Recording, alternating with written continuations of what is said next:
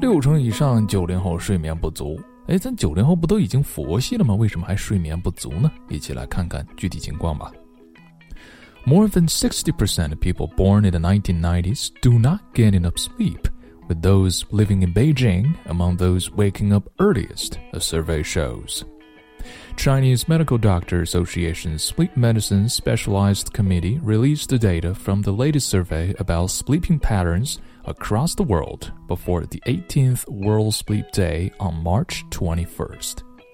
The survey on Chinese born in the 1990s showed their average sleep time is 7.5 hours.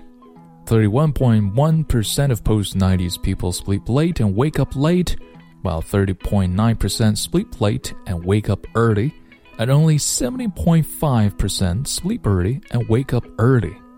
Moreover, only 28.2% wake up naturally.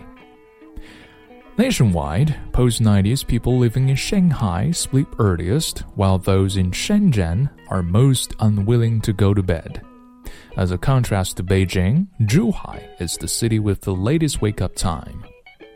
If you want sound sleep, think twice when choosing a job.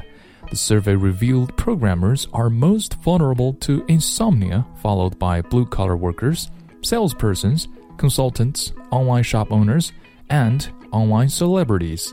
哎呀，虽然熊叔是个八零后啊，但是看到九零后这样呢，其实八零后也好不到哪儿去。 所以你是哪种类型呢？你是晚睡早起、早睡早起，还是晚睡晚起呢？也可以告诉熊叔你做的工作啊，因为最后说了，程序员最容易失眠，其次是蓝领工人、销售员、咨询师、在线商店老板、网络红人以及熊叔。Well, yeah.